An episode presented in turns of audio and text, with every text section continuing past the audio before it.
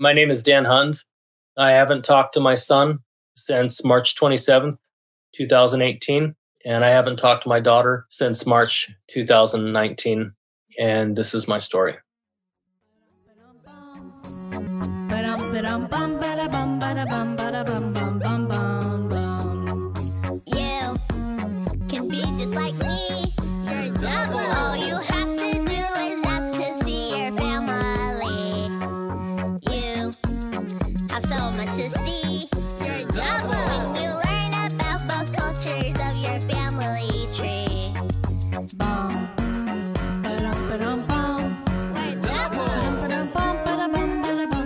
In this episode of Your Double podcast, we are speaking to Dan Hunt, a left behind parent from Seattle, United States. We have made this conversation with him into three parts as we spoke for more than 12 hours on various topics related to parental alienation. Now, Dan's situation is pretty unique, and you will see soon enough that he has the ability to verbalize and explain what he had gone through very well. With that said, the stories that he has told us explain deeply about the things that are mentioned by the experts that we have spoken to before in this podcast. I implore you to listen and try to relate it back to the things mentioned in our previous episodes with the experts, as you will see obvious signs of narcissistic behavior, manipulation, gaslighting, controlling behavior, alienation, and all that happening while being married, and so much more. In the first episode of this three part series with Dan, we talk about everything that led to his divorce and separation. We go into the details of every event that resulted in his ex wife getting pregnant, how he was controlled through his relationship with her, and how does it feel to be alienated while you are still being married. If you notice, we have purposely marked this episode as explicit as we do go into some adult themes throughout this episode. For those of you who are younger than 18 years old or a minor, I strongly suggest that you get the guidance of someone knowledgeable if you're not sure about the things that we are talking about today. Now, without further ado, let's get into the episode.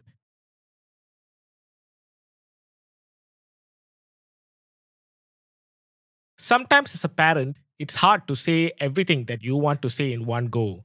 So, I intend for this episode to go for a few hours or as long as you need, and we will chop it out to be multiple parts. All I want you to do is explain your situation and what exactly happened. We will make sure that we redact things if there are any sensitive information that we need to remove. With that said, Dan, I know you might not have many places to talk about your story, and I want you to make sure that you talk to me as if I'm your friend and let your actual story and emotions show. Yeah. Oh man, thank you. Thank you. Because it's it is very real. And you find yourself as a parent, you sometimes just vomiting these this this trauma that you build up in you to everybody around you and like people you know acquaintances and friends and whatnot and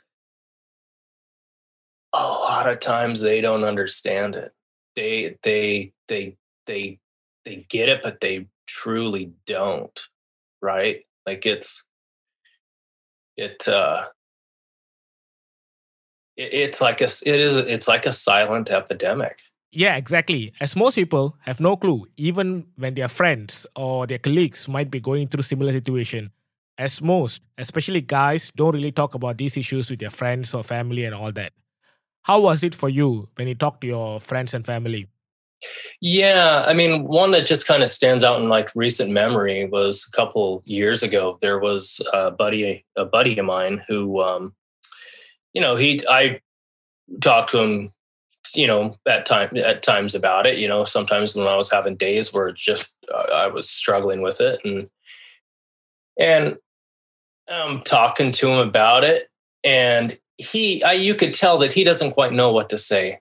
Right, like he's just saying, "Oh, that must be hard." Oh, I'm so sorry. And he says, he says, "Well, maybe God didn't want you to have your kids in your life." And like that threw me back a little bit. I just kind of went with it, acted like it didn't affect me.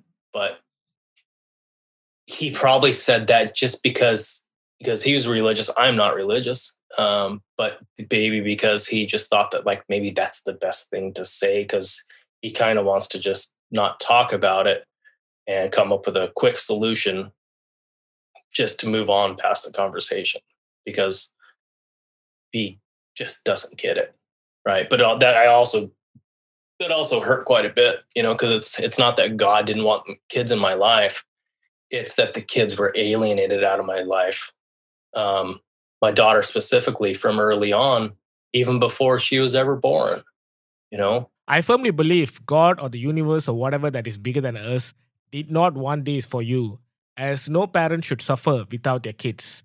With that said let's go through your whole story from the beginning. Sounds good?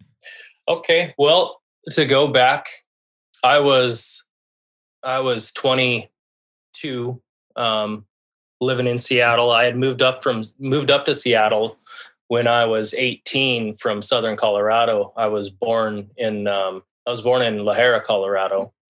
Basically raised in the Southwest, where very small town. You know, the town I grew up in was 900 people, and so I mean, we just, I was very I was very naive. I was very small town, and um, when I turned 18, I met this girl that uh, that um, she was a waitress and she uh, wanted to move to Seattle.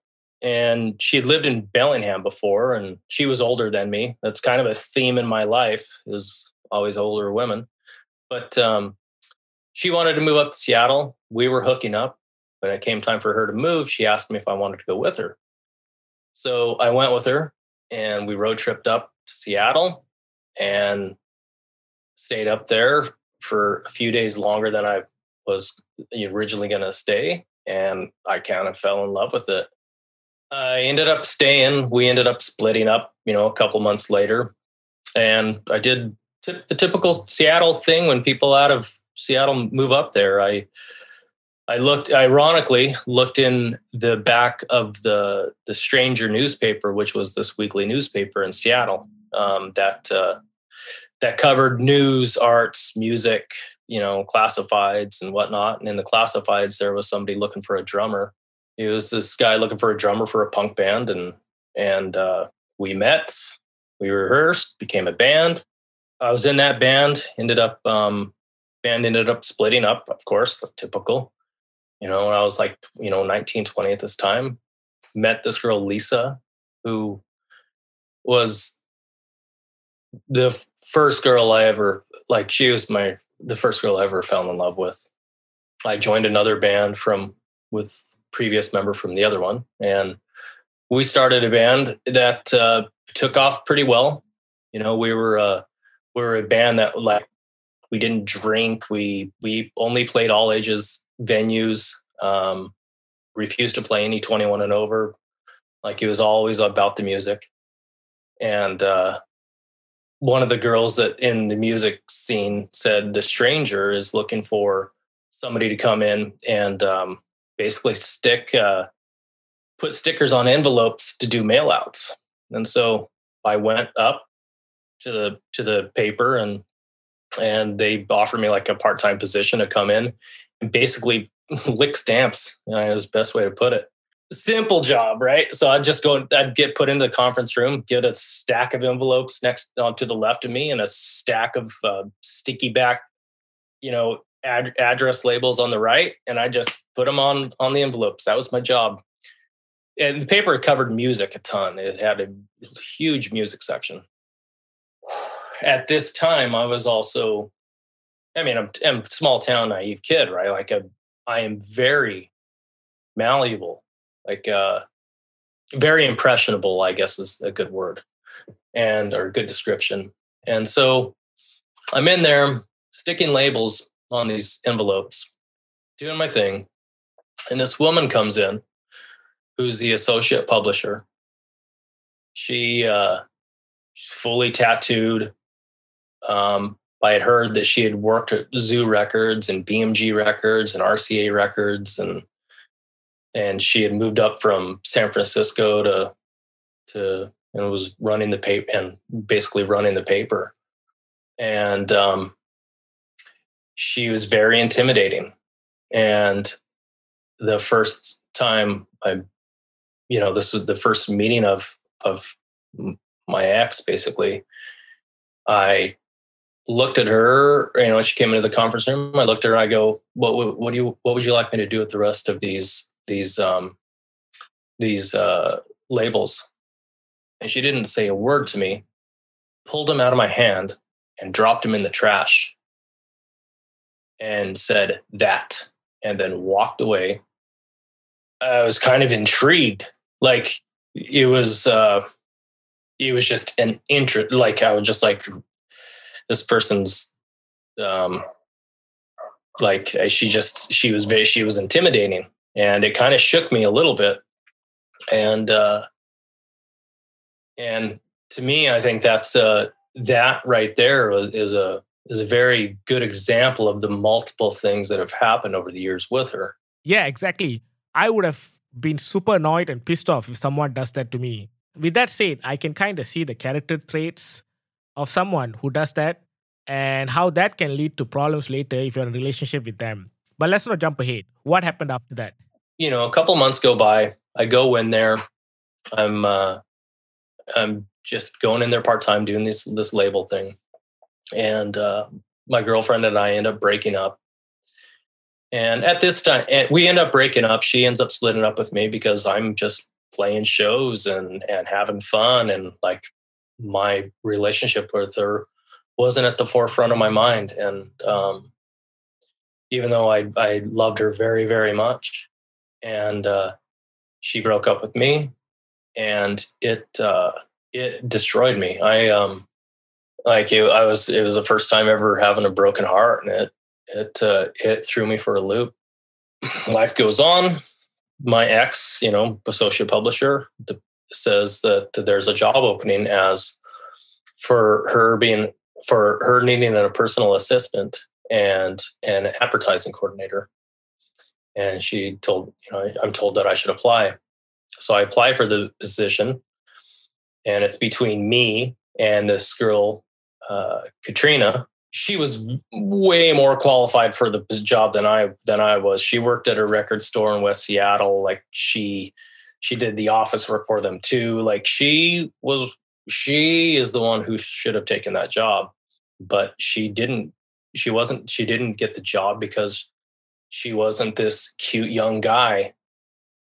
You know, uh, applying for the position she was a she was a pretty girl that was a threat and that's why she didn't get hired so i take i take the position and uh, this is this is uh, this is january february I, I believe of of uh, 2000 and so i take the position i'm her i become her assistant and uh, she starts giving me doing like favors for me like when we were playing a show, I'd I'd uh, tell her what shows we were playing, and if there was ended up she was she if there was dead space in the paper, meaning that um, when you do the layout of a of a of a paper like that, there's lots of ads. It's a very ad based newspaper. And so when you move the ads around and they're placed in different sections, you sometimes end up with dead space. And so you want the paper to look full, look like it's, you know, full of ads. It's back before digital, right? And so my roommate band house that I was living in in Ballard, I would advertise our basement shows in the weekly newspaper. And it was basically kind of her way of like, one, being nice, but also kind of like getting me kind of wrapped around her finger. And so few months go by and, uh, you know, a couple more months. And she, uh, she tells me, you know, I think I'd only been working at the paper for four or five months at this time. And she tells me, um, uh, meet us uh, meet us up at uh, the Seawolf uh, after work. You know, it's a Friday night, and so we go we go to the bar after work for drinks. You know, I'm 21 or 22 at this time, and uh, we're all sitting at the table. We're all getting really drunk.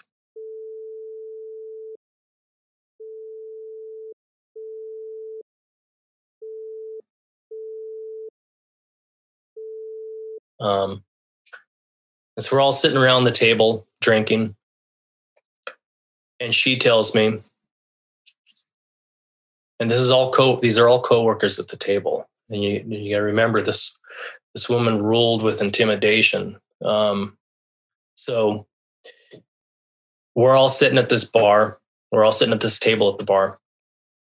And uh, she tells me go over and kiss julie. I'm afraid to say no so i go over and kiss julie. And i'm right like i'm a guy too. I'll go go over and kiss julia. She goes go over and kiss kevin. I go over and I and I kiss Kevin, which was uh, a friend of hers um, that she worked with in the same office. She goes, "Go over and kiss uh, Catherine." I think was her name. I go over and kiss Catherine, and and she goes, "Come over and kiss me," and I go over and kiss her, and I'm like this boy toy, basically getting told what to do if I was a 30 year old man, I would have never done that. But I was 22.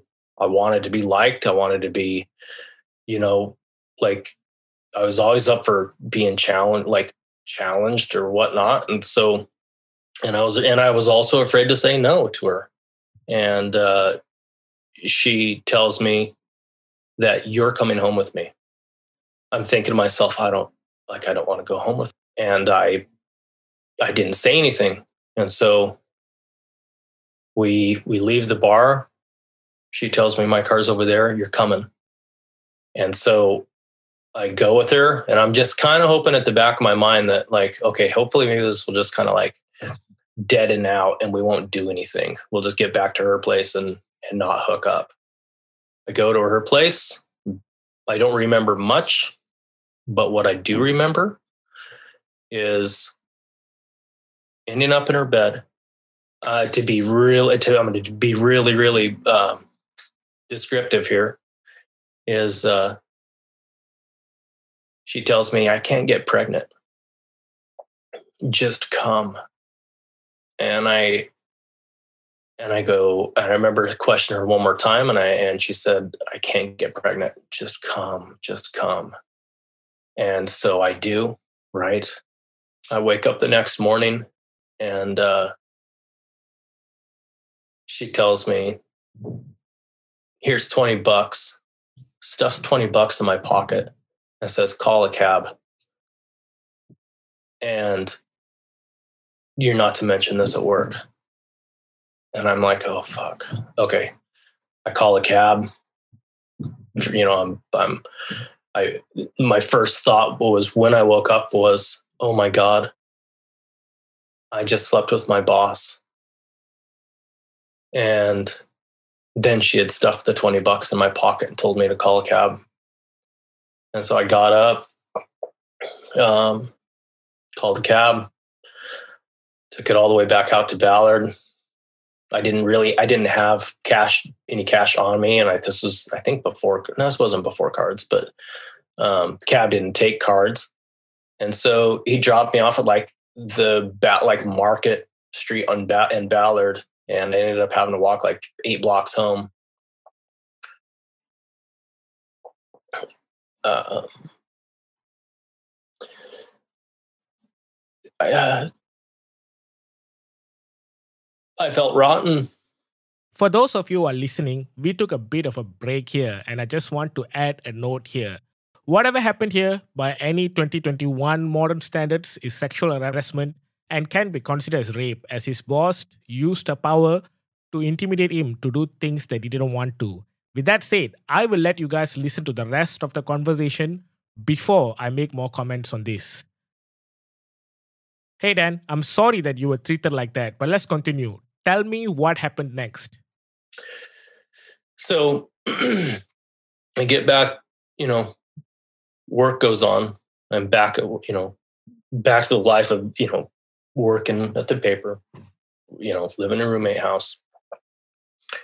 And uh, she wants to keep seeing me uh, in the evenings. She's wanting me to basically come over and and bang her and uh, not say anything at work. That goes on for a few weeks. One uh, night, she says, "I need to talk to you after work. I need you. Um, like we need it. We need to talk right after work. Um, meet me at my car. in the parking lot, and uh, and I'll meet, I'll, you know, I'll see you there at six. And so we go to her car. She, uh, we're talking. She's sitting in her in her driver's seat, door open. Um, I'm just kind of standing there, just while we're talking, because I'm, you know, at this time I was telling her like, I don't, this doesn't feel right. Like I, you know, I don't feel or don't feel like this is a what we're doing is right. And she goes, well, I'm pregnant.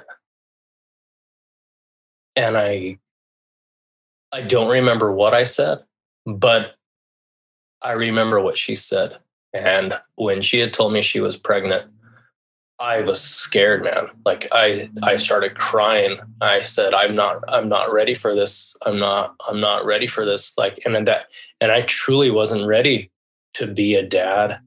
I had thought that she couldn't get pregnant. I, I knew a guy that she had dated before who um, she had a miscarriage with, and it was because supposedly that she couldn't get pregnant. Um, she's telling me she can't get pregnant. She, that she's telling me she's pregnant. I started crying, and she said, "Well, I certainly wasn't expecting my boyfriend to be reacting like this with this news." And I, I'm thinking to myself, since when am I your boyfriend? Number one. Number two, oh my God, the levels of fucked up in, in this situation is incredible. She's my boss. She's pregnant. Nobody knows that at, nobody knows at work that that she is sleeping with this guy that's 14 years younger than her. She's 38 and I was 22, 23 you know, it was very messed up. And so I went back to my apartment and she went back to her house. And just to back up, I'm afraid to tell my roommates what's what my bandmates, my roommates, what's going on. And at this time, you know, band wise, like my, I wasn't even putting much time into being in a, being in the band. Like I I was the least talented musician in the band, and um, it was definitely pull, dragging them down. And uh, so I kept it to myself.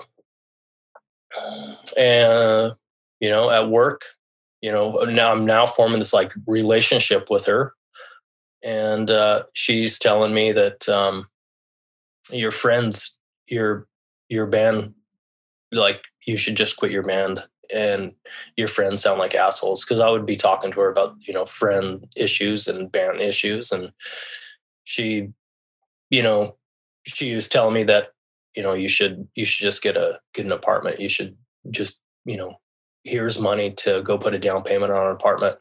And so that's what i did. And then i didn't you know looking back now i realized that there were some things that she was already planning out and putting out there to really derail me because you know now as a father i could have i was seen as a threat. Back at it she she t- she convinces me and my friends don't care about me. She convinces me that i should quit my band. So i do.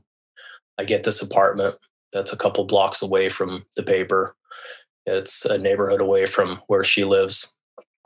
And uh, work goes on people at work are afraid to ask, you know, who the dad is.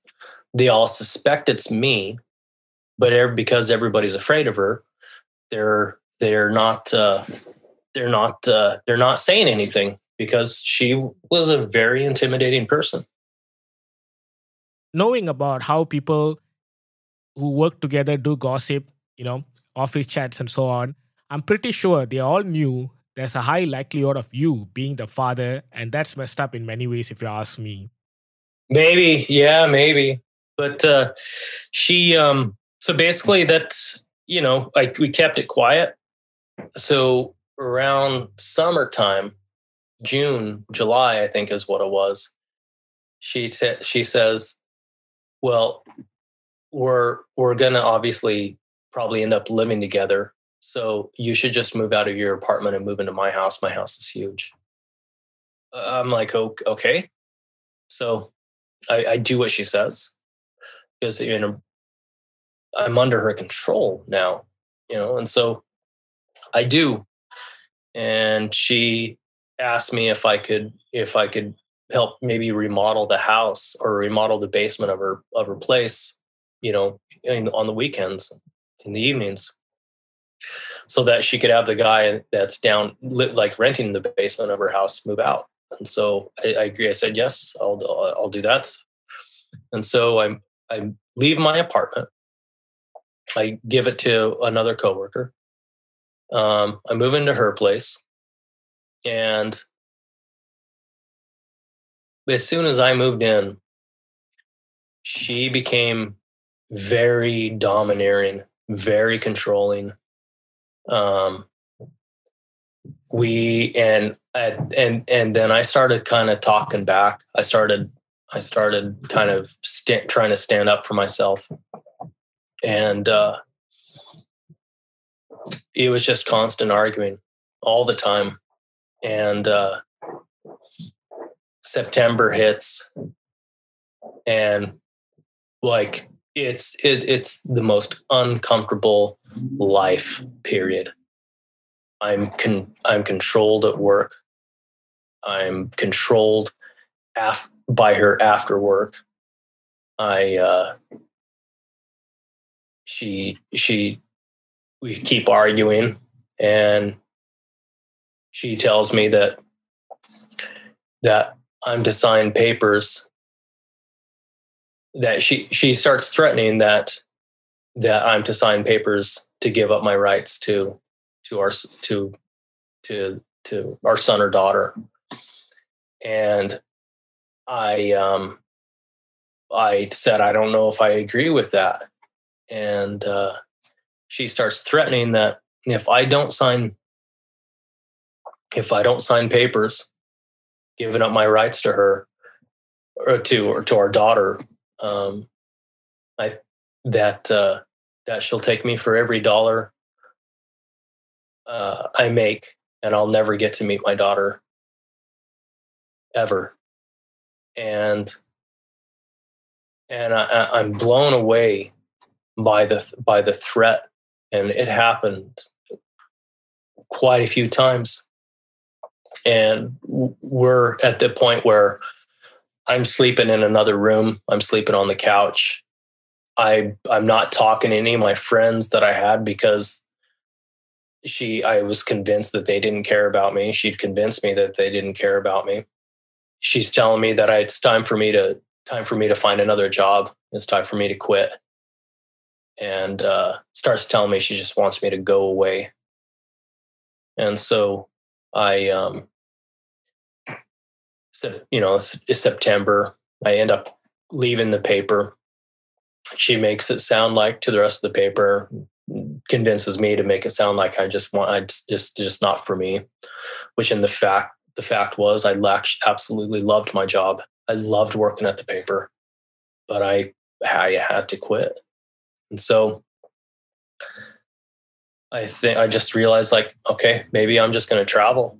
So so eh, we like uh, to me I was thinking we need space she's she whether you know she's the pregnancy is sound look is looking healthy it's sounding healthy.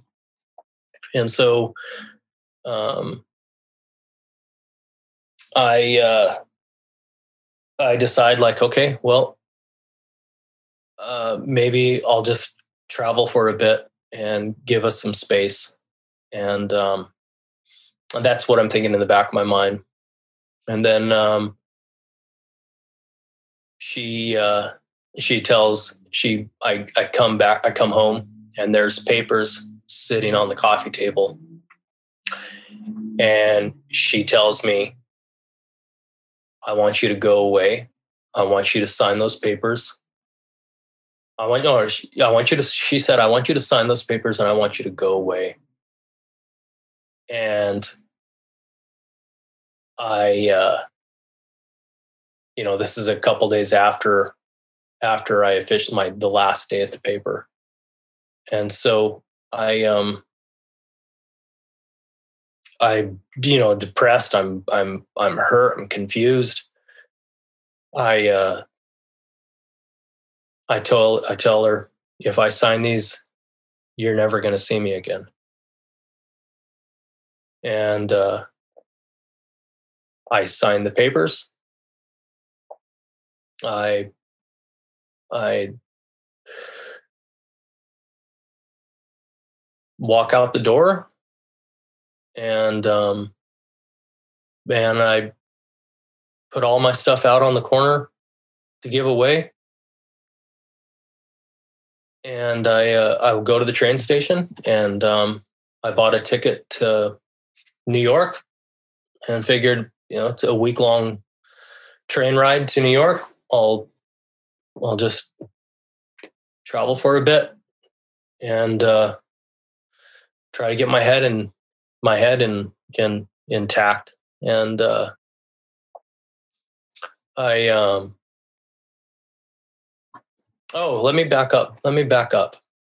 So before before i had before i had signed those papers before i had left i signed i signed those papers. I walked out the door and i needed money to travel. I had had some money saved up. And so I uh, I reached out to TJ, one of the guys in the band that I was, you know, one of the one of the band members, and he uh, he's he he said let's let's go meet for coffee. So we meet for coffee, and I tell him what's going on, and you know he's he's he was kind of he was blown away um, by what was going on, and he and he had also worked at the record industry record store too, and knew like knew of her and knew what kind of person she was, and uh, you know I think he felt empathy for me being involved with her, and so. But I told him I go she she wanted me to sign my rights away, and threatened that if I didn't sign my rights away to to our daughter that um, that I'd never get to meet her and that she'd take me for every dollar that I make. And he was the only person that, like, he was one of the only people in the last 20 years that was upfront and real. And he said, You can't do that to your daughter. My sister, our dad, just walked away and my sister is always looking for a father figure. You can't you can't do that to your daughter. I go well man i'm in a position of of really not knowing what to do here. I mean yeah i signed papers and and but hopefully maybe things will turn around. And and you know things did change but uh, later on and so he gave me a little bit of money from record sales and whatnot I took that money and um, I bought a ticket to New York. And um, because it's a place I wanted to go to, I always wanted to travel to it, check it out. And so I went, uh, hopped the train, took, you know, got on the train, went, traveled, got to New York City, um, walked around, you know, checked out a bunch of different sites, stayed in a hostel, um, just you know just trying to like piece together like what the hell happened in this last year. Doing that i'm going up to columbia university checking my email and i and this is this is about uh, it's i left seattle in in i think the mid mid september and now it was like maybe mid october and i'm checking my email and i see this email from from my ex, and she sends me a photo in utero of our daughter, and she says, "This this is your daughter." And I would really, this is your daughter, and I would really love to talk to you. And so uh, I'm shocked. I'm stunned. I thought I would never hear from her again. And uh, I message her and I say, okay, when do you want to talk? And she says, I'm gonna come to New York in in a week with Kevin. He's on a work trip, and um, we're going to be staying at the Marriott in Times Square. She is out front in front of the Marriott the time that she said she'd be there, and you know we were going to go out and have dinner. So this is where it's weird. Like we go up into into the uh, her room room that she's sharing with you know Kevin and a couple other people. They're not there. They're out, out having dinner. We had probably spoken maybe 20 words between between meeting out front in front of the Marriott and going up into the room. We go up into the room and she starts taking off her clothes. Yep, I know exactly what is happening. You are dealing with a classic narcissistic person who needs to get their control in whatever ways. In most parental alienation situation, the alienator will try to gain back control in any way possible. And I guess it started way back when you first met her, and this is just another version of it. And for me, as someone who have heard many, many stories on parental alienation, I can tell you that it's not uncommon for these things to happen. Uh, no, I totally get it. So yeah, it um but you know that going back now so signing that that paper signing those those rights away the the threat of you'll never get to meet your daughter if you don't sign those papers to me that was the first sign of parental alienation that was the first large blaring red flag that my blind eyes didn't see Yep, most times you are being manipulated to the level that you are just blind to everything. Oftentimes, it feels like you have no choice and you just have to follow what he or she says. Yeah. Oh, exactly. Uh, complete, completely, completely. Like the the the masterful manipulation that that she has done over the years. Man, uh, I gotta hold it. I I gotta give her credit for her skill level because her skill level is is is quite remarkable.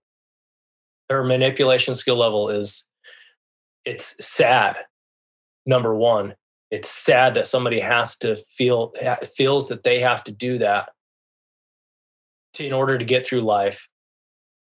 And she, but she's really, really good at it.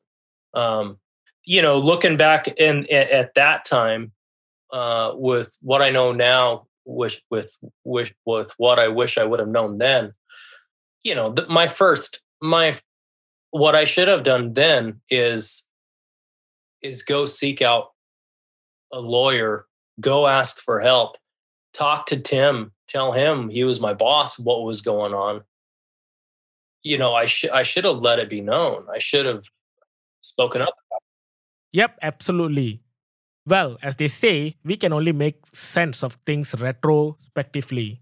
So I don't blame you for not knowing that back then. With that said, let's get back to what happened okay. next. So so we so we hook up and like then we clean up and then we go out and have dinner.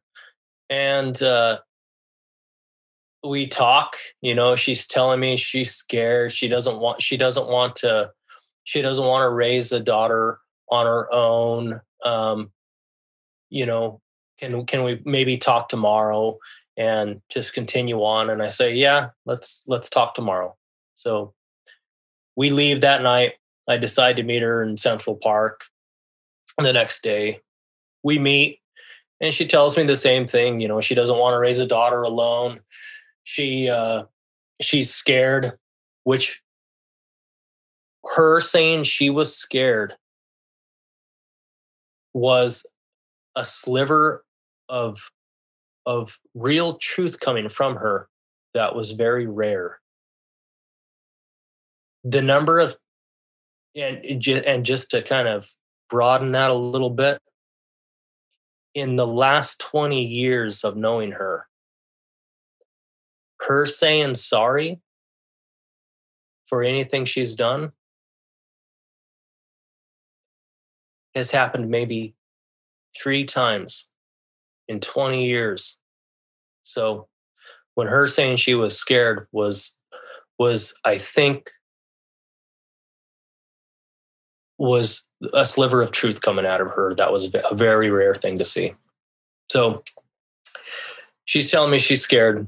She uh, she asked me to to come back and let's let's work it out.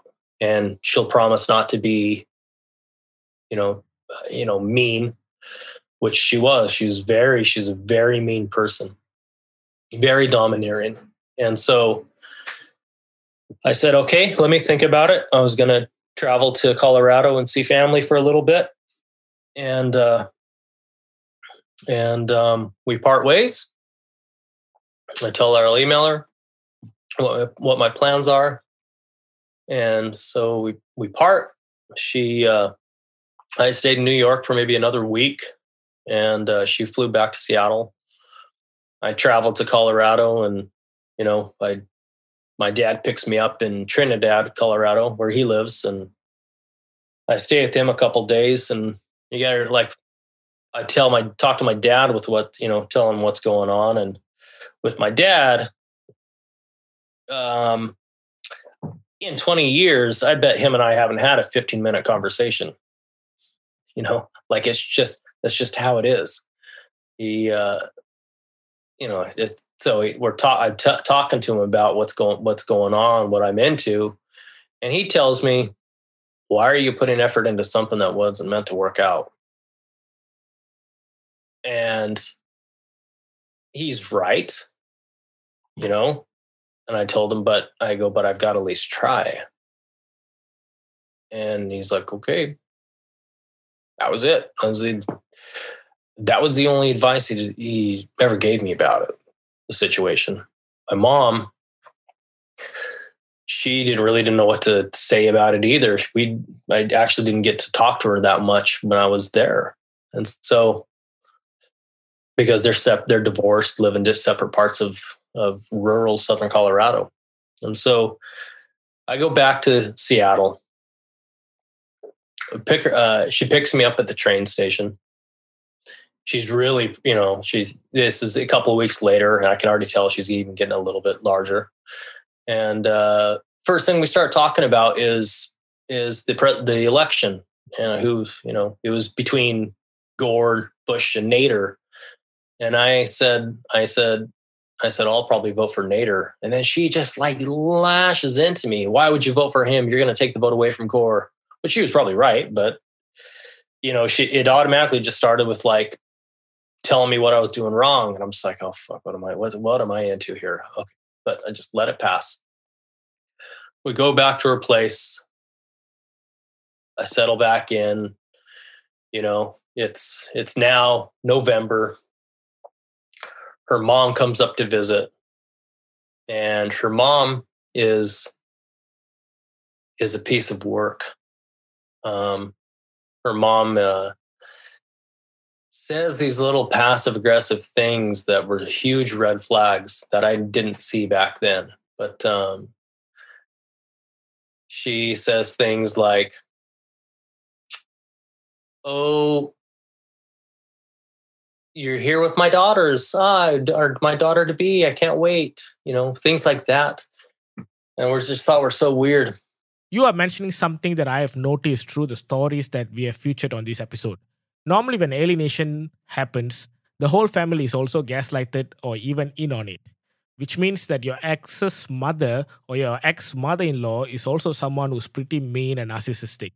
Don't quote me on this, but I think if one of your parents or both have narcissistic tendencies, the daughter or the son have a high likelihood of being the same way. And that is just my personal opinion. In my my opinion of my ex-wife of of if she her family of origin issues with her with her her her issues come from family of origin. And a very very um, unstable unhealthy bond with her mother. And um, it has played a significant role in my ex's life. Um, but back to back to the you know being back in Seattle, you know she I was she when she wasn't there, I was always in the kitchen making dinner. I was always cleaning up the house. I was always like just taking care of things because I wasn't working. She's working. Just we're trying to talk. We're trying to find some peace. But as soon as her mom would come up to visit, because her mom would like come up, spend three, four days there, leave for three, four days, come back for another three, four days, flying back and forth between Albuquerque and Seattle. And um,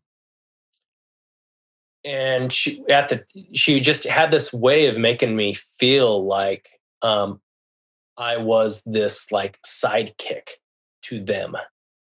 Is the best way to explain it. And so life just kind of goes on, right? It's January, February. I start working at a at a wood furniture place, um, making building uh, dressers because I needed a job. I I got it from through a friend of a friend, and um,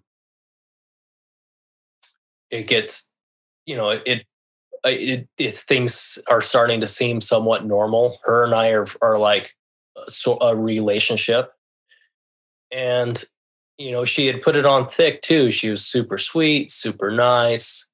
You know she she uh for you know most times you know, like, but I think she was just, it was, it was all a, it was all a play. She was just, it was, it was a role she was trying to play that she just, it wasn't her.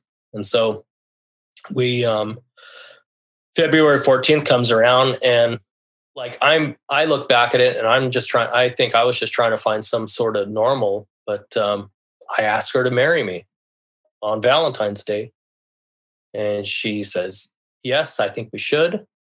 And um, three days later, we're in the hospital and she's about to deliver.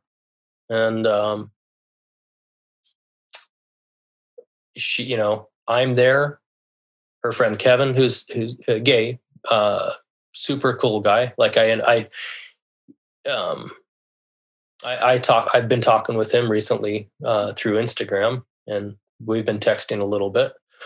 Uh, I'll get back to I'll get to that later on. But um, he's there, and her mom's there, and we're you know she she ends up having the baby, and I remember the nurse telling me, "Congratulations on your new sister." And I go, I go, I go, no, that's my daughter. And she goes, oh, oh, I'm so sorry. I'm so sorry. And like, you know, this was, this was after like, it wasn't the nurse that handed me art, my daughter.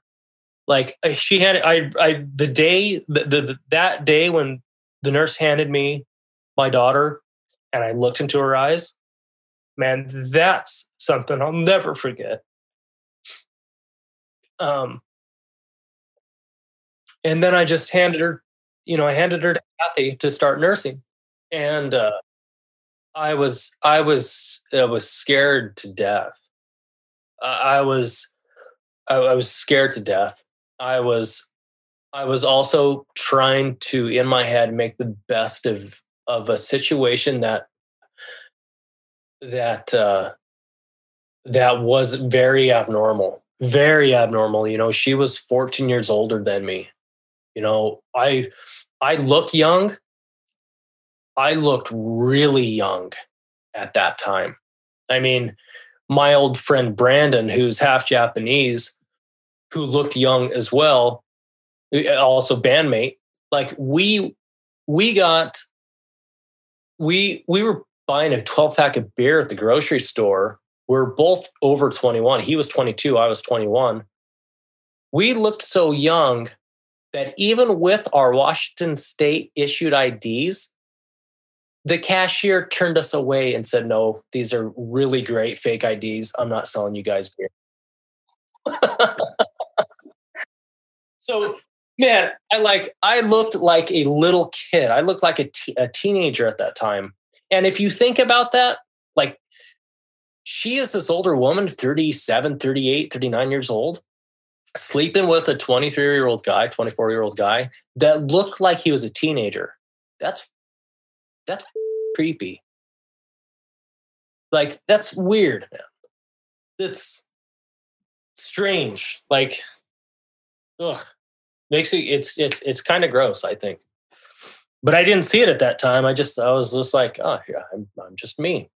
But um, your world shifts like it's a polar shift when when when you are handed this child that you helped create and it, it's it's earth shaking i can only imagine how you should have felt being so young and becoming a father when you're not ready for it but you're trying to do your best to be there for your daughter yeah, it. I I felt scared and proud, blown away by the natural beauty of of life, of of life, bringing life into the world. Like it. Uh, uh, it, it's it's a, it's a feeling very hard to describe, but a beautiful moment. Like the most one of the most beautiful moments anybody can ever uh, have in their life. Uh, it's it's um, I'll never forget it. And you know this overwhelming feeling of responsibility and and a a calling of of really making sure I step up to the plate. You know that that was the feeling i had i, I had got. You know like i'm responsible even though i was convinced like in in my my guttural instincts i was this is somebody i'm responsible for. This is somebody i'm that's now in going to be in this world for a very long time and i have a responsibility to this person you know, to this new life. And uh, regardless of the situation and the circumstances that conceived and brought her in to the world, you know, a, a really, a really deep rooted responsibility. You know, I handed I handed our daughter to her, um, and after I handed her uh, you know, after I handed her over to my ex, like I, uh, I think I'd, I'd finally had like a, like a, like I started feeling faint. And so I had to sit down and, uh, I later on, uh, was sort of told that I was cons- like, that it was kind of weak of me by my mother-in-law that, uh, that I had to sit down after handing or after handing my daughter to her mom. Um, but that's whatever. That's later on. But uh, so we uh, we're now this like you know she's born. We we stay in the hospital for a couple days, and um, we uh, go back. We go back home, and her mom stays for a couple more days and uh, for and we this is this is an interesting no even it, it, it's just an interesting thing that happened was we're driving home from the hospital we get to the we get to the house and the house is covered with hundreds and hundreds of crows everywhere there's crows lining the whole entire fence of the house and they are covering the entire roof of the house. It was it was a crazy thing to see. And uh, it's just it's just something really it was really odd. Uh, I don't know how else to put it. But we walk into the house, bunch of crows fly away, and we um, we settle in. And her mom stays for a couple days, and I'm like I'm I'm going to work during the day, rushing home at night. Um, you know, staying up at night, you know, rocking our daughter back and forth through the evenings while while my ex can get some sleep.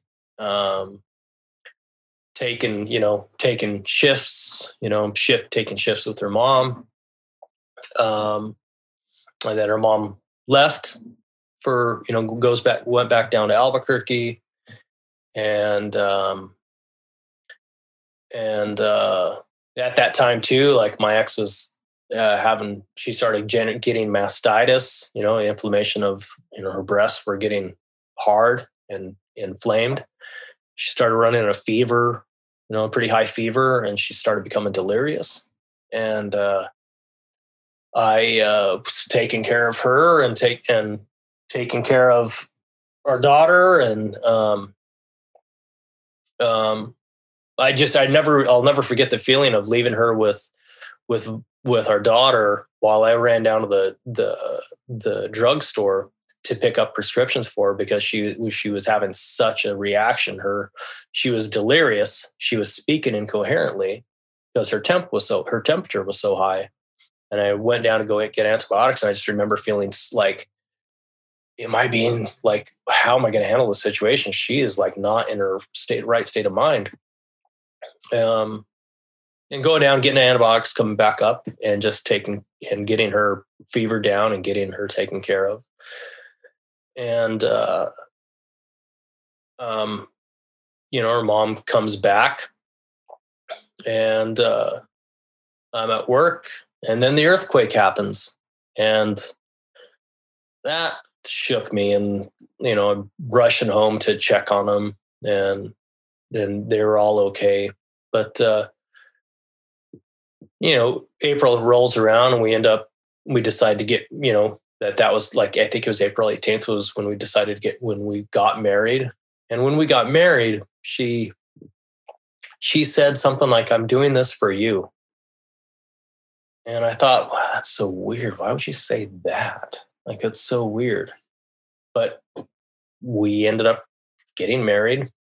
Um, and uh, you know, she starts, uh, we end up having, you know, she starts, as soon as we got married, a couple weeks after, she starts getting back to her, the old self that she was. You know, she was only able to hold, you know, keep this persona of being nice for only half a year. And she gets back to being like mean and, and controlling and asking me if you know who who do I talk to at work and who you know who am, am I friends with anybody at work and whatnot and I you know I just said no there's not people I get along with there I just do my job I just go and do my job and and uh, by this time everybody at her work at back at the paper is realizing what uh, you know that I'm the dad and um, we decide to have this. Uh, I think you know most people understood that I was the dad, and so we decided to have this going away party because she puts in she she. Uh, so we do. We have this. We have this party, and you know it's now spring, and she tells the paper that she wants that, and and her and I agree too that we would move to Albuquerque because that's where her family is uh, for help with the baby and I agreed to it. I figured, okay, well, my family's up in Colorado. Move to Albuquerque. I'll go visit my family. Maybe they'll come down and visit. And uh, so we have this party at her house in Seattle. Everybody from the paper comes. A couple of people are surprised to see me there, and they're like, "Oh, what are you doing here?" Um, well, I'm I'm the dad, and they're you know they're stunned. Some people were shocked because of just how the, the age difference. And um, it's also also got a note that when when her mom would go to Albuquerque and come back up to visit, she would say, "Oh, thank you for taking care of my daughters. Oh, thank you for taking care of of of of my babies." And you know that was her way of starting to push. Her, that was her way of starting to to to convince me little by little that I'm not the family unit. Like I'm, I'm in, in, insignificant to her, my daughter, and her daughter.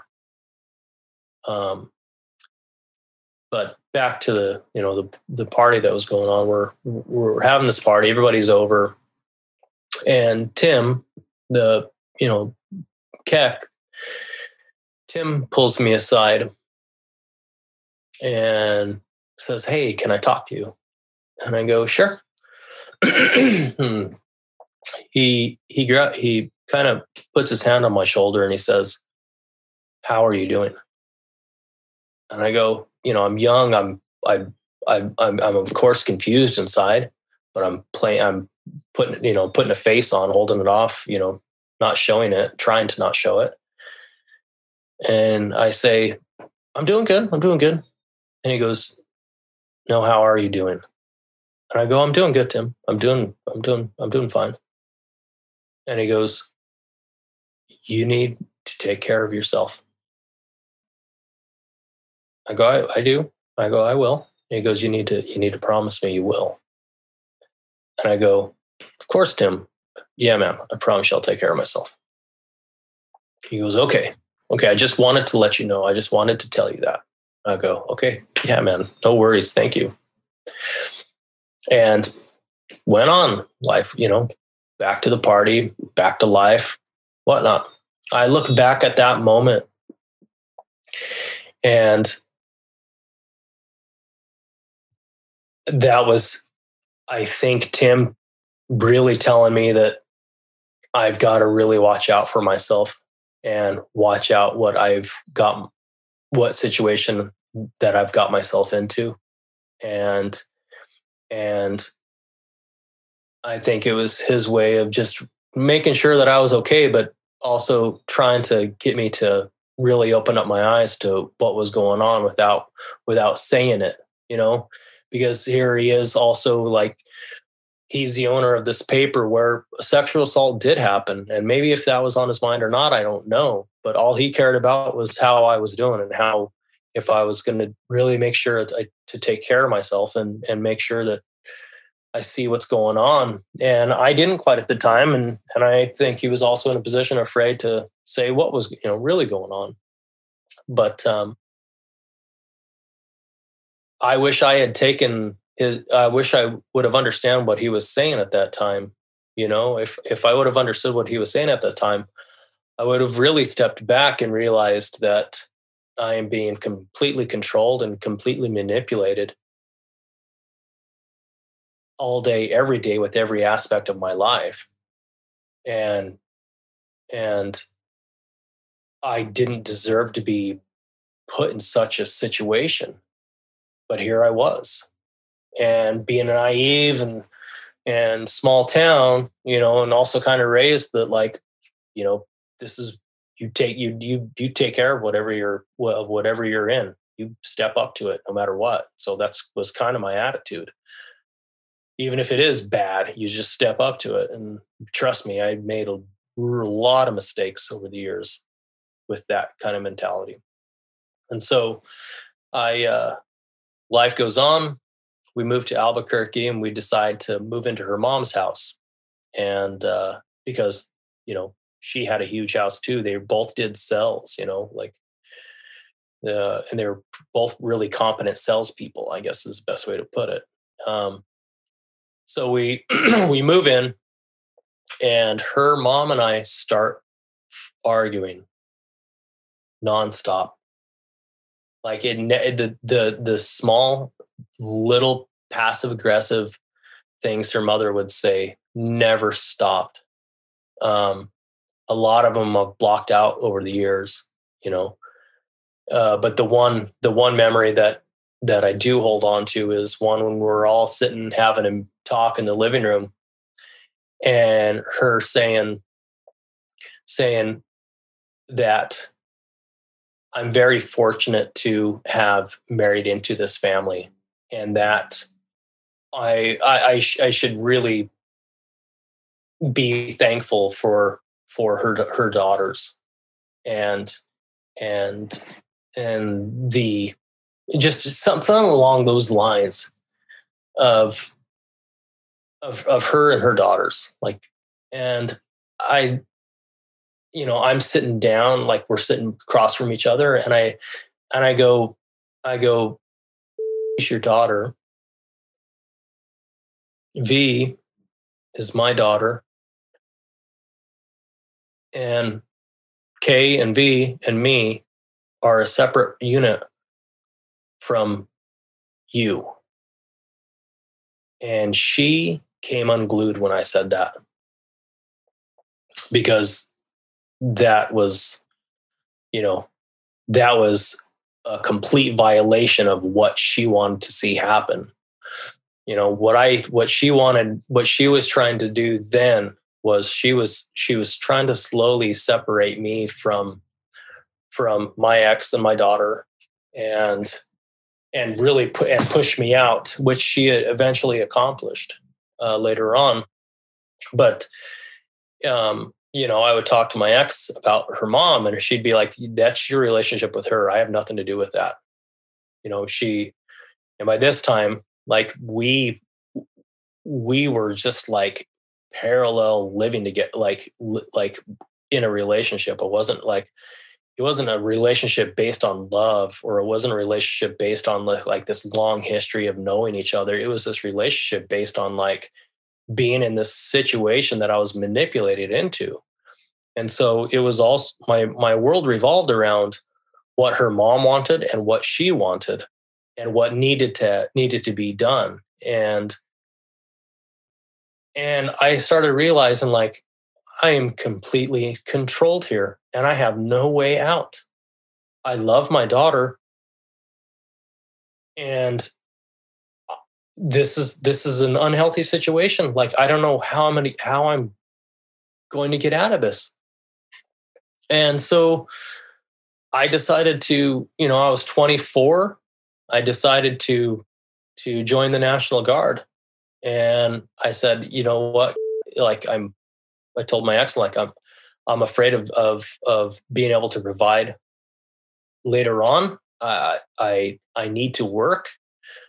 Um, so her, her nephew, who was only a year younger than me from her older sister, him and I were talking, and he was he he said, you know, maybe she joined the National Guard like I'm doing. And so I said, yeah, maybe I should, maybe I should you know, I, I, didn't tell him that I was wanting to join to maybe get out of the situation I was in and and still have a and find a position where I could provide for my for my daughter.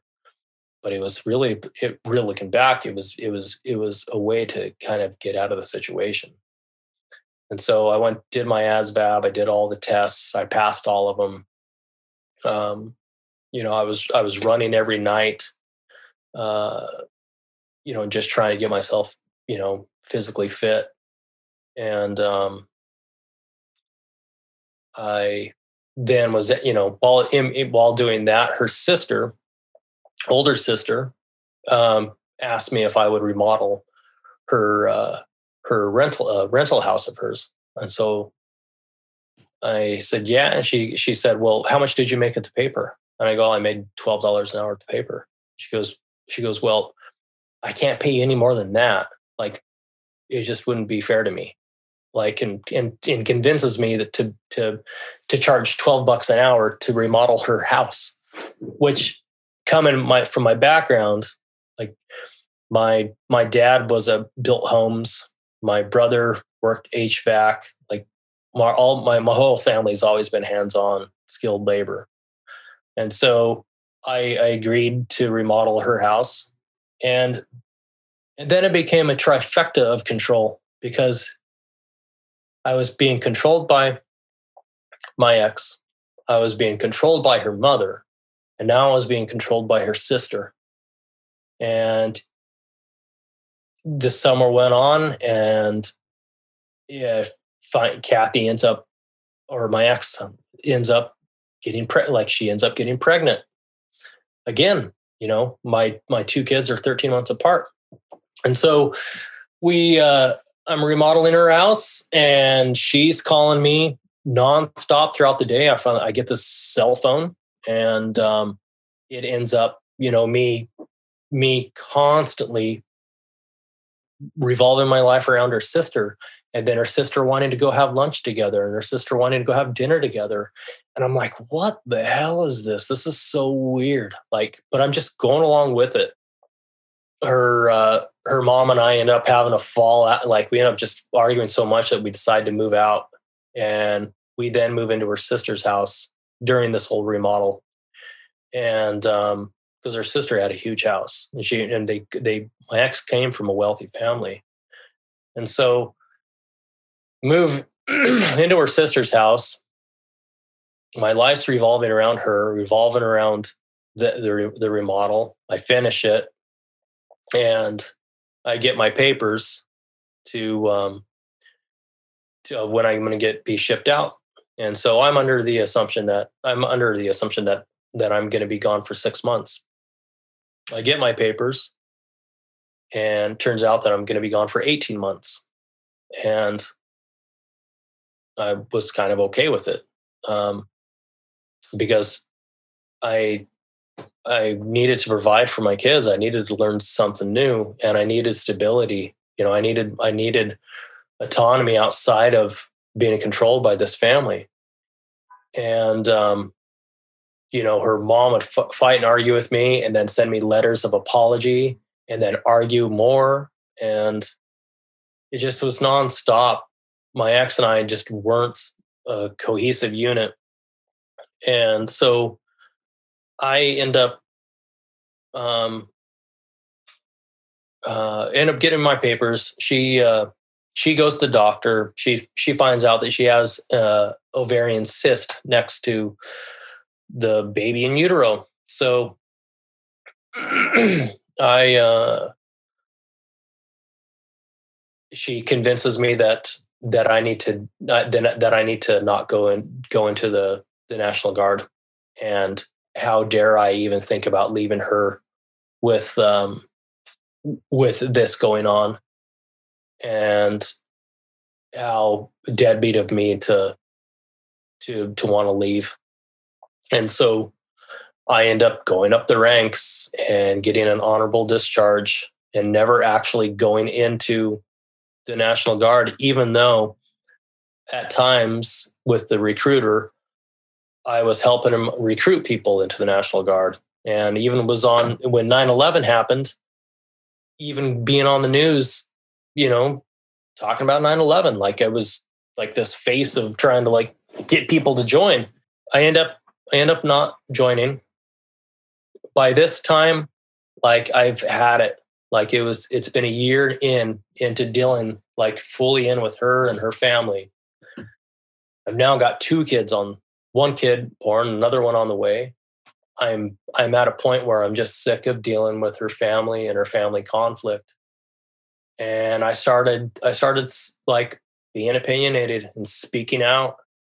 And you know, I was also kind of a little hot tempered at that age too. I mean, I was 25, 26 dealing with this, dealing with these people that are like 15, 20 years, 25 years older than me that are completely in control of my life.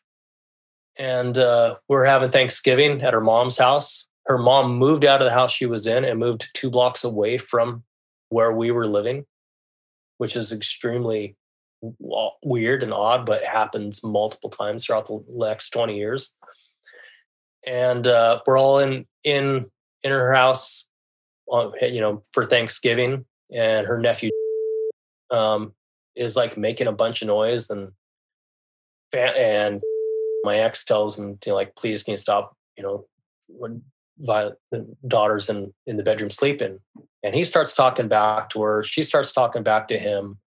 They start fighting, and I say I say something really mean um, had had said he was going to commit suicide a year before, and I said, I said something really mean to the fact of like, what are you going to do? Commit suicide?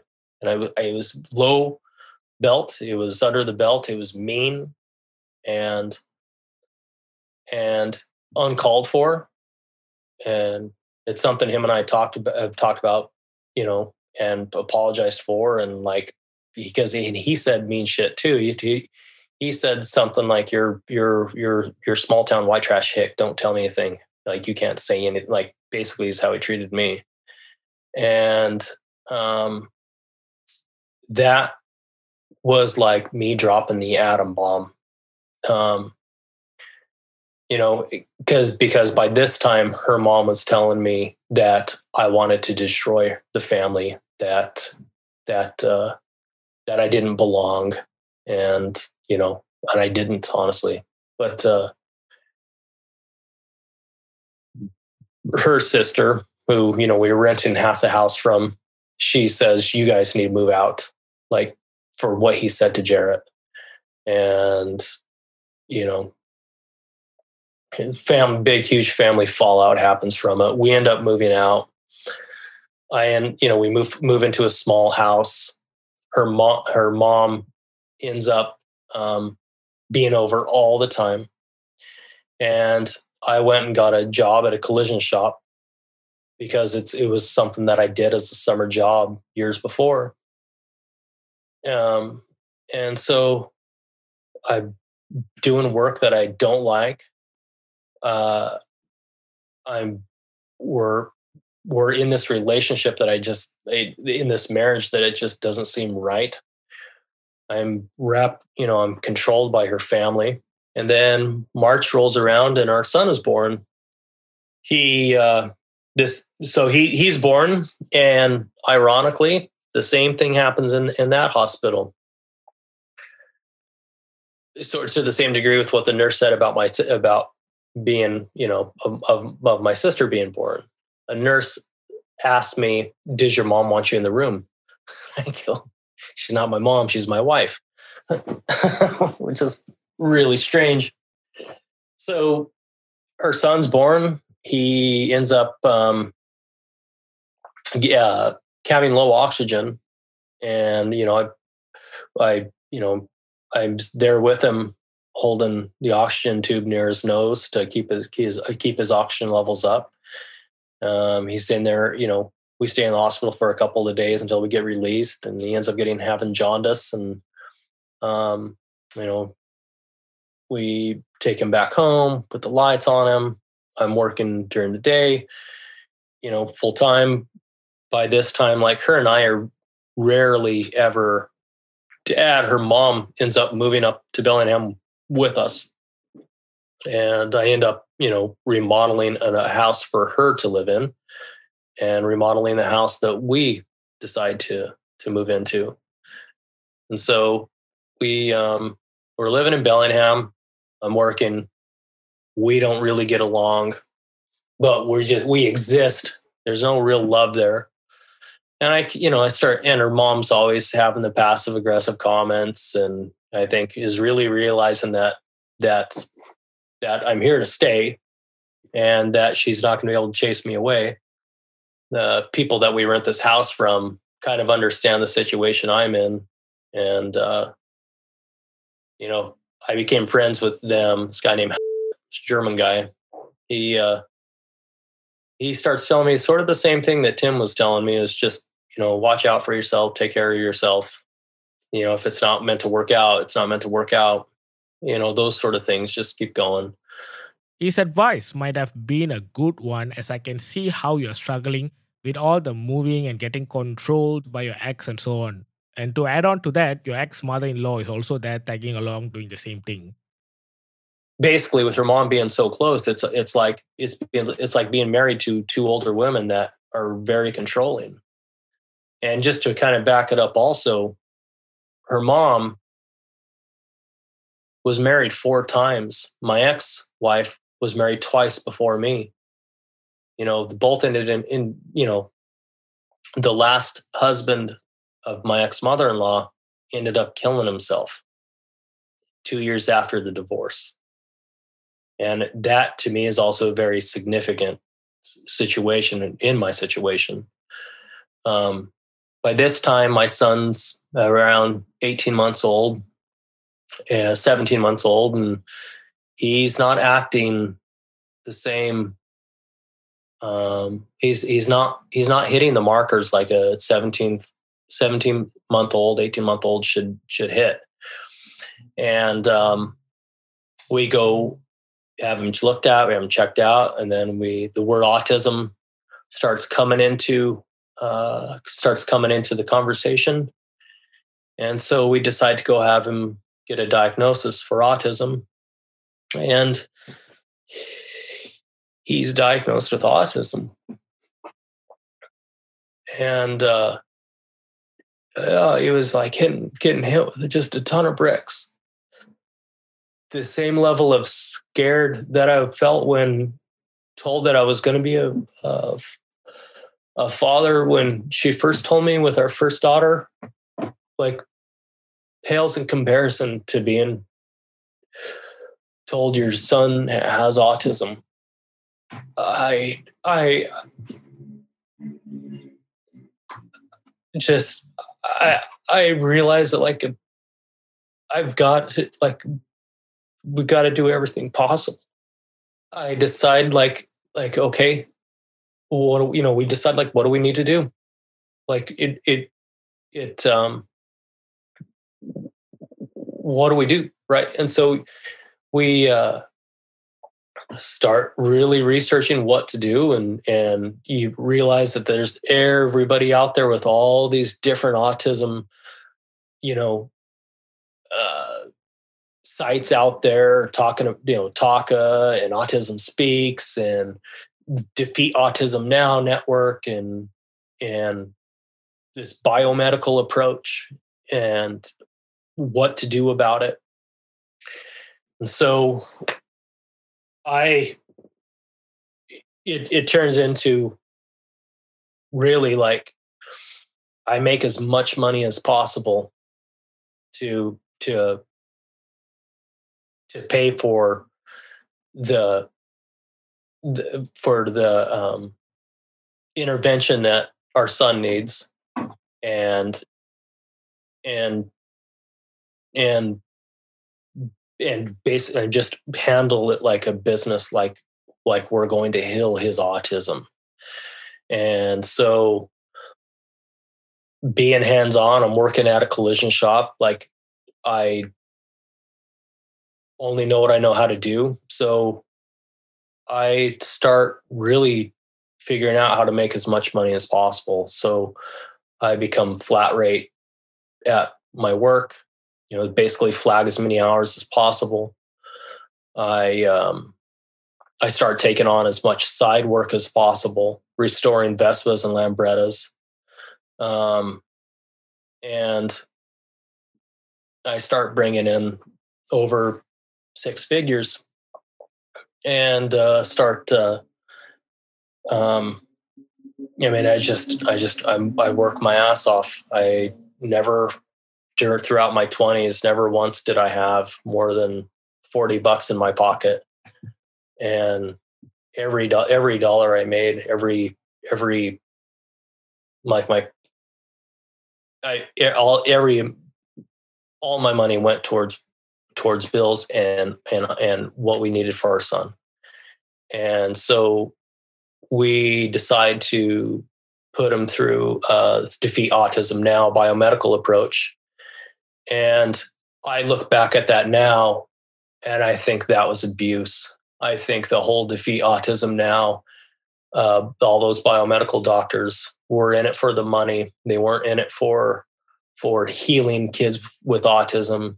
They abused thousands of children um, through, you know, chelation and and you know intravenous chelation. I mean, I'll never forget that you know, sitting, going to the doc, going to a, a Dan doctor, him saying that that my son has autism because of me remodeling the house and the type of work I do. And because I'm bringing in lead and chemicals in my on my clothes into the household and the house and the house is an older home so of course it's going to have lead. And his body has all this all these toxins accumulated in his system and he needs intravenous chelation. And you know that same same appointment we decide to do the first first bout of chelation. You know my son's 20 something months old you know almost at two years. And I'll never forget just sitting my son on his on my lap and holding his arms out. Well, they stick needles in his arms, doing this chelation that I think turn is total bullshit. Even though there's probably some parents out there listening who will listen to this podcast that will disagree with me, but I think it's bullshit. I think that was abuse.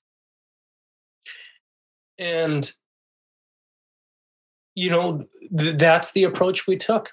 So I worked as much as possible to pay the to to pay for is all the bills, all the all the uh, intervention.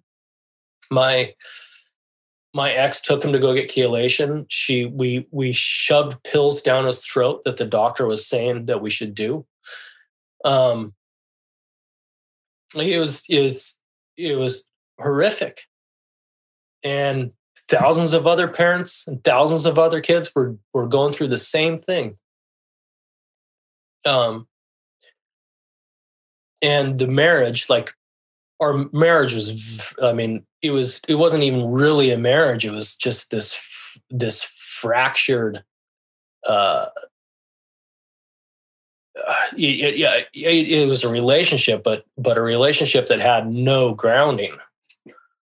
Um, so that was that was life and life went on like that for a long time her mom constantly telling me i never did enough um you know it uh there was always the control you know it was always how much i made uh there would be times where you know i'd have paychecks where they'd be over 25 3000 dollars every two weeks and on those paychecks she would be nicer to me um, if I made anything less than that, then I'd get treated like shit for the next two weeks.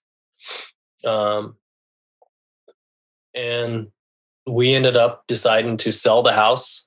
We sold the house, moved into a small apartment, and there was really nothing about our relationship that was that was even a relationship.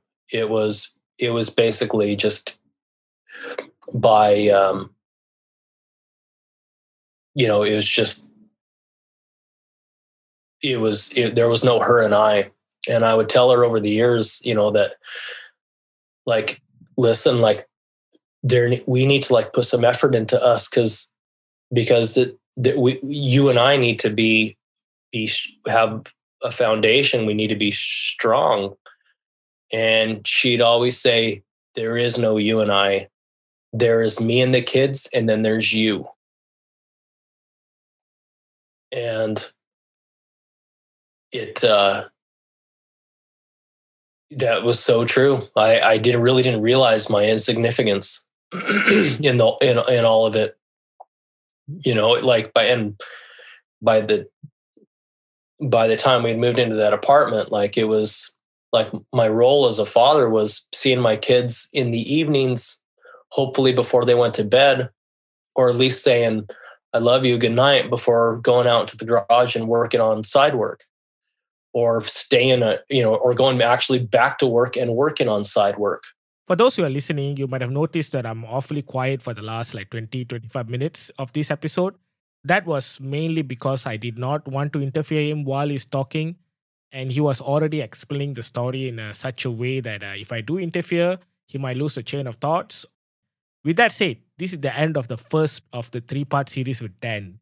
In the next episode, we will talk about his journey through his divorce, child custody problems, child support problems, and many other things related to that.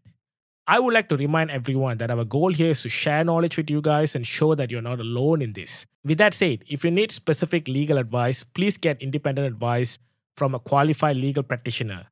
If you're a minor or if you happen to have difficulties in understanding certain parts within this episode, please approach a responsible adult or someone knowledgeable and ask them for clarification. We have done our best to make sure that it doesn't offend anyone. And if you have further questions and comments regarding Find My Parent or this interview, you can always email me at sk at findmyparent.org. If you're someone who got separated from your own parent and would like to find them again, please go to findmyparent.org and fill out your details. With the help of our smart algorithms and matching technology, we hope to help you find your alienated parent again. If you are part of an NGO or even a private company passionate about this topic, please reach out through the contact us page in findmyparent.org and we hope to work together with you. All right, folks, that's it for this week and speak to you next week. Take care. Till then.